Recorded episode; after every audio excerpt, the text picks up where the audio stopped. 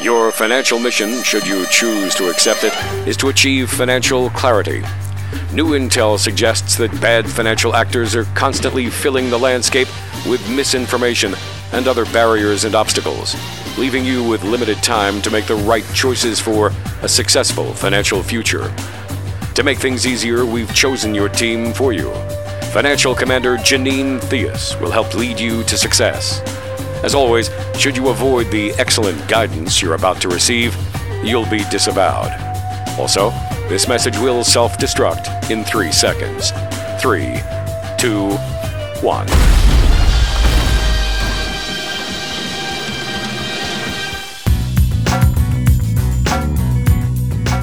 So much to talk about on today's edition of Your Financial Mission. I'm Walter Storholt alongside Janine Theus, the CEO and founder of Theus Wealth Advisors, your financial commander here on the program, serving you throughout Columbia and Howard County. And you can find Janine online at theuswealthadvisors.com com. She'll give you the straight skinny on your financial plan. And speaking of straight skinny, we're going to talk about your questions all on today's show. It's an all mailbag edition of the podcast.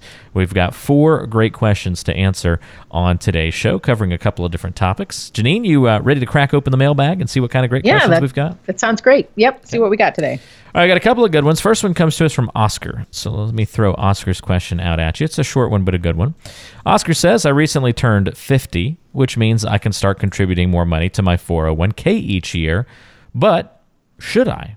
Well, Oscar, what's really interesting is most people do because all of a sudden they can and or they realize that they haven't been saving enough. And all of a sudden you hit 50 and realize that 60 65 is right around the corner and you better have more saved. So as always the answer is it depends. It depends on where else you have saved how big the account is already and you know what are your plans in terms of retirement? Are you retiring in 5 years 10 years 15 years and then you know what are your options in terms of the 401k itself so usually I'm trying to look at the bigger picture and all the other decisions around that so that we can make the right decision for where you are. Yes, it would be good to save more. It's always good to save more. The question is, where are you saving and what is the tax consequence of where you're saving, of that box that you're saving into? So if you have more than $500,000 in a 401k, in this area, I'm seeing a lot of people with million, million plus you really need to take a look at what's the strategy when you go into retirement because your RMD is going to be pretty significant at that 70 and a half mark. So, how are we going to strategize getting some of that money out? Because every qualified plan is a split interest trust with the IRS, meaning they own about 30% of it. So, you adding more money to that bucket might not be in your best interest. So, it really is a good idea to sit down and kind of analyze what else are you doing? Where else are you saving? and what your options really are. You kind of sounded like Yoda there at the beginning of that answer, Janine. They, they do because they can, you know. Some, there's well, got to be a Chinese proverb that you know fits right into. Well, that. you know, typically it's because in your 30s, kids are coming along. Now you're spending money on the kids and the family and whatever else you're doing and lifestyle, and you realize we're not saving a lot for retirement. And all of a sudden, you get to the point where, well, at 50, a lot of people are now starting to help their kids with college. So that's an issue too. Yeah. but you've got to look at the big picture. yeah, yeah, that's a great point. I know this is, you know, not really maybe a retiree's concern, but just a personal note. You know, in my early 30s now, you know, we're going to be starting a family soon here in the next, you know, year and a half or so. And so, yeah, that's something that we've got to be thinking about. We're going to have probably some college potential expenses lasting into our 50s for a while. So, yep. in, our planning, we're going to have to be thinking about that kind of thing. Learning from your generation on some of the things we can do better in preparation for that. And that's right. Don't take, do some of the things my generation has done. taking that lesson of, you know, don't forego the saving as you have a family, still keep that as a priority. So. Right. All right, great question, Oscar. Thank you for submitting that one. You are not alone in that question. It's certainly a common one I think that a lot of people have. We've got a good one here from Helene. She says, Okay, I've got several different IRAs, wondering if I should consolidate them. I have seven current accounts. Well, yes, I would recommend that only because I've seen where folks have multiple accounts like this and they're doing it because they think they are diversified in doing that, which is very interesting because when you look at the accounts and actually do an analysis, what they have is the same thing several times. And that's typical because people buy what they know. So what do we know? We listen to the news, it's talking about the Dow or the S&P 5. So that's large US growth. So typically in different portfolios people have the same thing. So when you do that, it's called overlap or redundancy. You are actually setting yourself up for a market risk event in that if the market tanked in that year or 6 months or whatever, you're going to probably get hit a lot harder than if you were truly globally diversified. So generally I'll take a look at all 7 see where the overlap is happening and ask why did you choose to do this?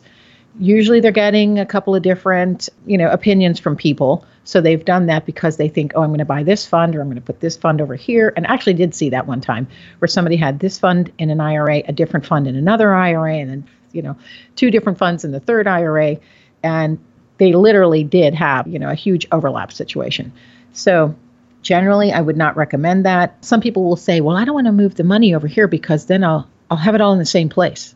Well, guess what? If you're invested in the market, you're in the market. You're in the same place, quote unquote. It's just how are you invested in the market that is important.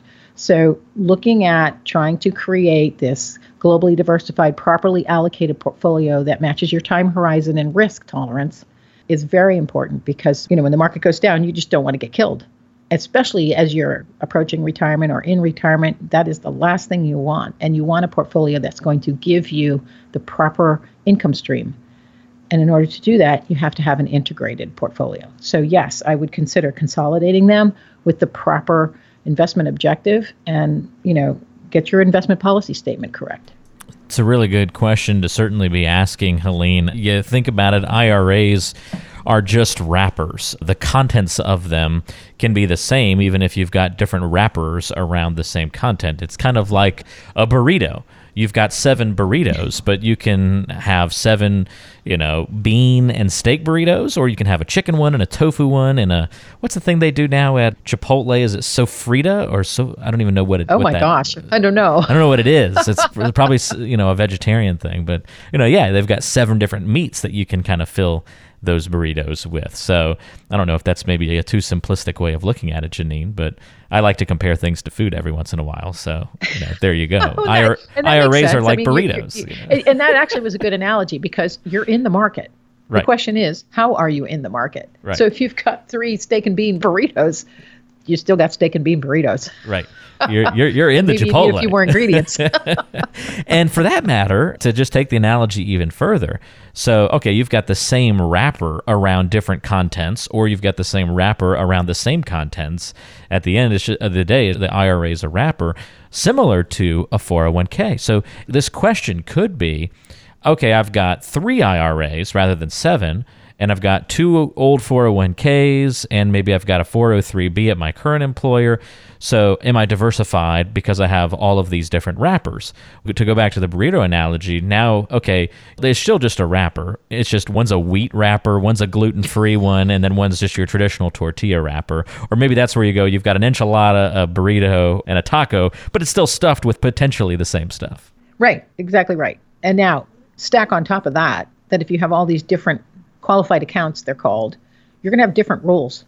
Yes, all the money coming out of is taxed at the ordinary income tax rate, but there are different distribution rules for IRAs, 401ks, 403bs. Oh, that's perfect. Like the uh, tacos so, come with, you know, sour cream and, you know, lettuce on the side, but you don't get that with the burrito. It's just the burrito. Yeah. Am I taking yeah. this metaphor a bit too far?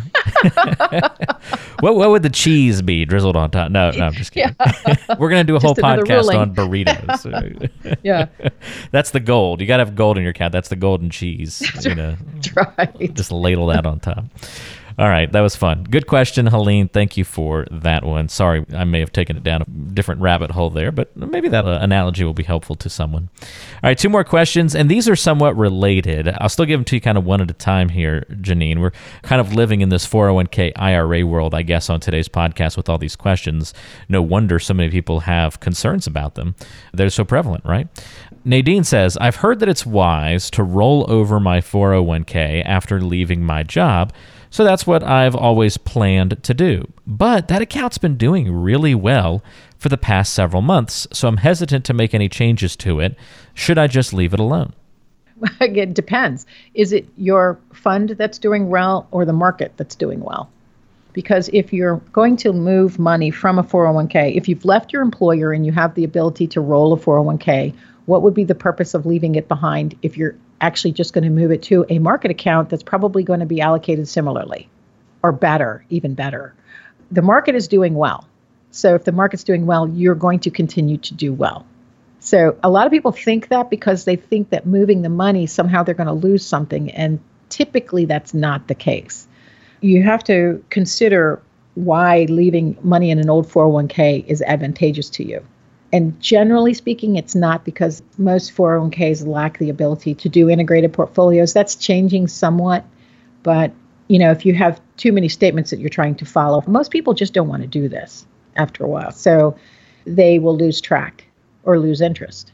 You know, consolidate to the new 401k or move to an IRA so you have some flexibility in how you do distributions. Generally, I would recommend not leaving it with an old employer. Good so, question, though, Natalie, to kind of go down that road. Just because it's doing well doesn't mean it won't continue to do well in another vehicle. That's right. Exactly right. I mean, if you're in the market, you're in the market. The question is, how efficiently are you in the market? And typically, there are a lot of fees built into 401ks that folks do not see. So, if I can be more efficient in an IRA, then why wouldn't I do that? Mm-hmm. Why wouldn't you do that? Yeah, that's another really good point, I think. Great question there, Nadine, as well. And along those same lines, we have one more here from Valerie. Valerie says, A friend of mine said I should investigate doing a self directed IRA. One question, though what is that? well, it's where you would pick the fund choices or stock and bond choices to go into the IRA. And in a self directed IRA, you can also invest in gold, not recommended, real estate, also not recommended. You become the director of that portfolio strategy. Most people do not want to go down that road.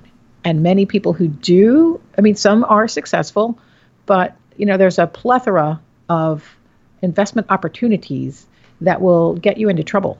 And then when the market switches or that industry switches or that sector switches, you are end up chasing the return instead of just building a strategy that captures the return and controlling your behavior for most people who get talked into self directed IRAs, it's not generally a good outcome.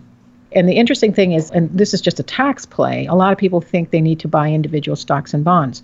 You know, a lot of people think they can pick stocks when the data shows otherwise. But if you're picking stocks and you're going to follow the cardinal rule of buy low, sell high, then I want to be in a, a wrapper, if you will, that allows me to take the tax benefit of capital gains. So if I buy my stock at 100 and then I sell it at 200, I have $100 of capital gains.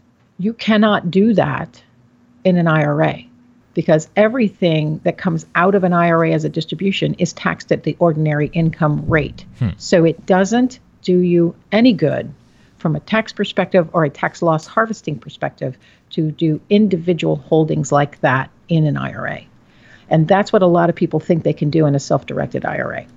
So you have to be very careful. What are you trying to get to? If you don't know what it is, you probably shouldn't do it. yeah. If you don't understand it. so now some folks do have an option called the Personal Choice Retirement Account option, PCRA. Forget what else it's called, but in a big 401k plan, many 401k plans offer you the option of doing what's called self directed. Actually, we work with a third party we can actually help you manage that so that you don't have to worry about it. And I have several clients that do that. We can actually do an integrated portfolio that is broadly diversified and properly allocated. And then it rebalances. So you don't have to think about it. And it's actually cheaper than trying to pick and choose funds in the normal 401k. So those options are out there, but you just have to understand what it is you're trying to accomplish. And it's like that with so many things in the financial landscape as well. Know what you're doing understand it. And if you don't have an advisor who's alongside you helping you understand the things in your portfolio, it's something that you should have. There's a lot of value in that. And I think so many people overlook that. If you're looking for some of those red flags, hey, do I have any red flags about my financial plan? I'll tell you one obvious one, and that's if you look in your portfolio and you don't really know what's going on. You don't know what the mutual fund that you're invested in is actually made up of. You don't understand, you know, why or can't remember how you got into a particular investment or stock or annuity or whatever kind of investment it is. If you don't remember the reasons behind it, you don't remember the why, and you're not working with somebody who can remind you of the why, you should be able to evaluate those things. You should be able to answer those questions. This is why we're invested in X, Y, and Z. Or not just throwing, you know, darts at a chalkboard. I don't think anybody does that. Throwing darts at a dartboard be the correct. that's exactly right. uh, I mean, and that's a great point because there are a lot of products out there. A lot of people do get sold a product and then they don't understand fully why they purchased it. And if it doesn't fit in the bigger plan, then you're not as likely to be successful in that strategy. So you don't have to understand exactly how the watch works, but you want to know that it works. And conceptually, it's easy to learn those things or have the overall strategy and plan is a concept that you can easily keep track of. So that's why working with somebody who actually does this can help guide you towards solutions that are better for you. So that actually, you probably hadn't thought about. Actually, my analogy was perfect then. Yeah, a lot of investments are like throwing a dart at a chalkboard. It's not appropriate for the situation. don't do it. You need to be throwing it at a dartboard like a normal person. You know, don't be Yeah, a, exactly. Don't be the weirdo throwing darts at a chalkboard. So it applies. Lots of fun analogies today. Chalkboards and darts and burritos and all sorts of fun burritos. Yeah. well, that was fun. I love answering listener questions, Janine. They're the most fun because we get to cover a lot of different topics and we get to kind of see what's going on in the heads and minds minds of folks and some of the real problems that people are dealing with. And we kind of get into the nitty and gritty here, which is great. Thanks for the guidance, and we'll look forward to another great podcast with you soon. Okay. Thanks so much, Walter. Talk to you soon. A quick reminder if you've got questions for Janine about your financial plan or your situation, a couple of different ways you can get in touch. You can call 443 718 6311. 443 718 6311. Go online to theuswealthadvisors.com. That's another option for you. That's spelled the US. That's Theus, the US wealthadvisors.com. Janine spent 21 years as a naval intelligence officer, now helps you kind of understand the straight skinny on your financial plan, just like she used to do in the military. There's also a great tool that's online. I haven't mentioned it in a couple of podcasts, I don't think. So if this is your first time tuning in, there's a retirement rescue toolkit that Janine has on her website. You go to theuswealthadvisors.com, you'll see it right there. Now, this is a physical box that Janine will send you. It's packed with lots of good stuff, including a book, audio CD, a DVD, multiple reports on important financial planning topics, some other goodies in there as well. And she'll give this to you for free if you go to theuswealthadvisors.com. It's a great starting point if you are kind of beginning that retirement planning process and want to learn some of the essentials and want to learn more about Janine and the way that she likes to approach this very, very important topic. You can get that again online. Just go to theuswealthadvisors.com and you'll see where you can get that toolkit right there on the homepage. Thanks so much for joining us on today's podcast. We'll talk to you next time on Your Financial Mission.